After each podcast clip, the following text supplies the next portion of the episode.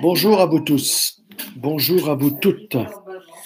Ce podcast est destiné à vous expliquer à peu près, à synthétiser tout ce que nous avons dit sur les deux derniers webinaires à propos du cancer du sein dans ce mois d'octobre 2021, qui est le mois du cancer du sein. Le premier, le 8 octobre, nous avons développé les dix causes du cancer du sein qui sont connues actuellement. Il y a la génétique, c'est 5 à 8% maximum 10% des personnes atteintes. Il y a le tabac, il y a le stress, il y a la suralimentation, il y a les apports hormonaux qui sont donnés par la pilule ou par le traitement hormonal de la ménopause. Il y a également des traitements que l'on donne pour dormir, les somnifères, des anxiolytiques, des médicaments qui peuvent être des perturbateurs endocriniens. Et les perturbateurs endocriniens, nous les retrouvons dans l'agriculture productiviste, que nous consommons sans le savoir dans nos aliments ou que nous respirons sans le savoir. Ça, c'était le premier webinaire et je vous conseille de le revoir. Vous pouvez le revoir en replay très facilement, car il vous permettra pour celles qui sont atteintes de mieux comprendre les causes, car le cancer du sein n'est pas la suite de la roulette russe, ou n'est pas une punition divine, ou n'est pas simplement quelque chose qui tombe du ciel, une maladie qui tombe du ciel, c'est une maladie que nous préparons, que nous fabriquons et qui demande d'ailleurs un certain temps. Mon collègue le professeur Lucien Israël, malheureusement décédé, disait avec beaucoup de justesse que pour fabriquer un cancer du sein de 1 cm3, ce qui n'est pas beaucoup de tumeurs dans le sein, il fallait au moins 8 années, admettons 5 à 8 années en fonction de l'âge. Il y a également le stress, évidemment, parmi les causes. Et quand on interroge une femme atteinte de cancer du sein, d'une manière générale, elle répond que pour elle, parmi les causes, c'est le stress, stress professionnel, stress familial, bref, des stress, nous en subissons tous.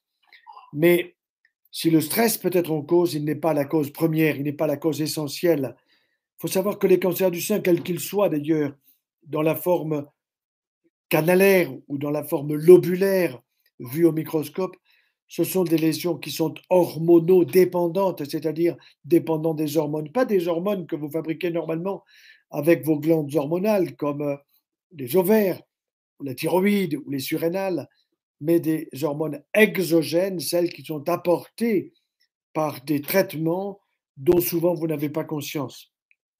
En effet, par exemple, si on regarde simplement la pilule qui est destinée à bloquer les ovaires pour avoir une vraie contraception qui est parfaitement compréhensible pour une femme, eh bien, il faut savoir que la dose d'œstrogène que vous prenez est entre 20 et 50 fois la dose fabriquée par vos propres ovaires. Ce n'est pas rien.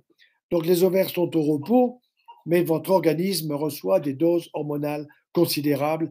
Et ça, évidemment, ça n'est jamais dit ni par les laboratoires pharmaceutiques, ce n'est pas leur intérêt, pas plus que par les gynécologues qui sont souvent eux-mêmes manipulés par ces laboratoires pharmaceutiques et qui vous diront qu'il n'y a aucun danger. Cependant, lorsque vous êtes atteinte par le cancer, alors on vous dit vite, enlever le stérilet hormonal, vite arrêter la pilule, vite arrêter le traitement hormonal substitutif. Dans le deuxième webinaire que nous avons fait le 13 octobre avec le docteur Alexandre Bodmer, un de mes collègues et amis de Genève, de l'Université de Genève, eh bien, vous avez eu là l'état actuel 2021 des traitements du cancer du sein. Évidemment, la chirurgie, de plus en plus conservatrice, avec, si c'est nécessaire, une reconstruction partielle ou totale si on enlève tout le sein. La radiothérapie complémentaire, qui est importante, surtout quand euh, il s'agit d'éviter des récidives dans le sein. Et puis, si les ganglions sont atteints, s'il y a une rupture de la capsule d'un seul ganglion ou de plusieurs ganglions, alors il y a la chimiothérapie, l'immunothérapie, et puis ce qu'on appelle à tort d'ailleurs l'hormonothérapie, qui est un petit mensonge scientifique, il faut le dire. Pourquoi? Bah, Tout simplement parce que ce n'est pas une hormonothérapie, mais une anti-hormonothérapie, anti-estrogénique, c'est-à-dire qui empêche la formation des estrogènes. Estrogènes qui sont fabriqués par vos ovaires, par vos glandes surrénales. Et donc, le traitement que l'on donne est destiné à bloquer vos ovaires, si vous voulez, les anti-estrogènes. Mais on peut bloquer plus haut encore au niveau de la glande hypophyse qui fabrique des stimulines hypophysaires qui sont destinées à stimuler les ovaires quand les ovaires sont, euh, si vous voulez, au repos ou insuffisamment actifs. Donc ces traitements ont été précisés par mon collègue, collègue Alexandre Votmer d'une manière très scientifique. C'est un diaporama que je vous conseille de voir tranquillement, de revoir, parce qu'il vous explique tout cela dans le détail en vous donnant le nombre de cas. Il faut savoir qu'en France, c'est quand même un véritable fléau social puisque nous atteignons 60 000 nouveaux cas par an. Ça veut dire 120 000 sur deux années et ça veut dire 3 fois 6, 18, donc 180 000 sur trois ans. Avec 11 500 personnes décédées du cancer du sein par année en France, ce qui est énorme. Nous avons une augmentation annuelle de 1000 cas chaque année, ce qui est évidemment considérable. Et je disais avec mon collègue que si aujourd'hui on imaginait la disparition ou la réduction considérable des taux, des nombres de femmes atteintes par le cancer du sein, eh bien, on fermerait pratiquement la moitié des centres anticancéreux des instituts du cancer qui sont présents dans chaque région de France et que l'on voit actuellement dans toutes les régions d'Europe. C'est vrai aux États-Unis, c'est vrai dans les pays qui sont aujourd'hui en voie de développement, qui reçoivent des informations de l'Occident et qui ne sont pas toujours des informations liées à la santé. Il reste maintenant un troisième webinaire qui est prévu le 27 octobre et celui-ci sera orienté vers la prévention, vers la prévention des récidives, car malheureusement, on ne peut pas signer la guérison d'un cancer du sein, comme on vous le dit parfois, à la troisième année, à la cinquième année, à la dixième année, à la quinzième année. La guérison d'un cancer du sein, je peux vous la signer à la 27e année après le diagnostic. C'est vous dire combien il faut faire attention. C'est vous dire que, évidemment, plus la récidive sera tardive, plus on aura des moyens thérapeutiques. Et vous l'avez vu dans le webinaire avec le docteur Alexandre Bodmer, eh bien, nous avons des moyens thérapeutiques qui sont extrêmement efficaces, mais qui sont lourds. On ne peut pas conseiller à une personne d'avoir un cancer du sein. Je dirais même que je pourrais vous aider à avoir un cancer du sein ou avoir une récidive. Donc, si je peux vous aider dans ce cas, je peux vous aider à prévenir à prévenir le cancer du sein, à prévenir aussi les récidives. Car ces récidives ne sont pas si peu nombreuses qu'on le dit, elles sont malheureusement nombreuses. Et donc, une récidive observée à la dixième année sera plus facile à traiter qu'une récidive à la troisième ou à la cinquième année. Mais pour tout dire, les récidives, on peut les voir jusqu'à la 27e année, j'en ai vu à la 26e année, ce n'est pas bien grave. Il y a une autre chose qu'il faut préciser que nous n'avons peut-être pas suffisamment dit, que, c'est que nous voyons aujourd'hui des cancers du sein chez des femmes très âgées, 80, 85 ans, 90 ans.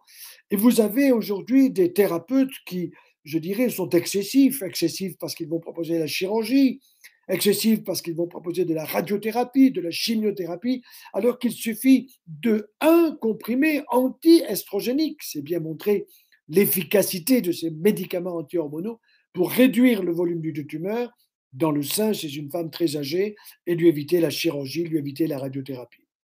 Au total, vous le voyez, dans ce mois du cancer du sein, nous avons essayé de répondre à toutes les questions que vous pouvez avoir. N'hésitez pas à diffuser autour de vous.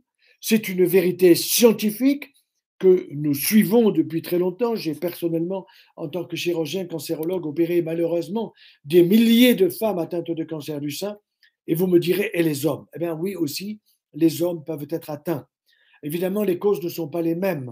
Ce sont des hommes qui ont été atteints par un certain nombre de produits toxiques. Il peut y avoir les perturbateurs endocriniens, le tabac en est un. Il y a aussi la prise d'hormones, qui sont des hormones anti, des hormones non pas anti-estrogéniques, mais des hormones estrogéniques, c'est-à-dire des hommes qui prennent un traitement hormonal estrogénique, par exemple, pour neutraliser un cancer de la prostate. Il y a une bonne trentaine d'années, nous traitions les hommes atteints de cancer de la prostate pour ne pas avoir à les opérer ou quand ils avaient des métastases au niveau osseux, nous les traitions avec des estrogènes, nous leur donnions tout simplement la pilule, nous leur donnions du distilbène. Ce distilbène que certaines femmes ont, ont, entendu, elles, elles en ont entendu parler, parce que c'est ce qu'on donnait dans le premier trimestre de la grossesse chez les femmes qui avaient des petites pertes et qui craignaient et qui craignaient tout simplement euh, d'avoir euh, une fausse couche. On leur donnait du disilbène et on a eu des énormes complications, c'est-à-dire des anomalies au niveau des enfants nés, garçons ou filles, des cancers au niveau de la génitale, de la voie génitale, des cancers au niveau du sein, au niveau de l'ovaire. Bref, tout cela a été fort heureusement arrêté, mais il faut reconnaître humblement que la médecine s'est trompée, que la médecine a prescrit des traitements hormonaux de façon abusive, comme même, je dirais, le traitement hormonal de la ménopause, qui est encore promu promu chez des femmes parce que, évidemment, je sais bien que la ménopause est un, moment de la vie qui peut être difficile, mais ce moment de la vie, on peut le traiter autrement, avec la phytothérapie, en expliquant réellement et en préparant la ménopause afin de ne pas avoir à prendre des traitements hormonaux qui peuvent être dangereux, et dangereux, ça veut dire cancérigène. Voilà. Je vous souhaite donc euh, de, réécouter en replay ces différents webinaires ou bien ces podcasts et de ne pas hésiter à nous poser des questions sur l'association que j'ai créée, qui est très active, Famille, Santé, Prévention, que, pour laquelle je travaille totalement bénévolement, bien entendu, avec mon épouse, tandis que, évidemment, nous rémunérons tous les experts qui travaillent avec nous, c'est bien normal, tout travail méritant salaire. Un très grand merci pour votre écoute et votre confiance et je vous dis à très bientôt. Au revoir.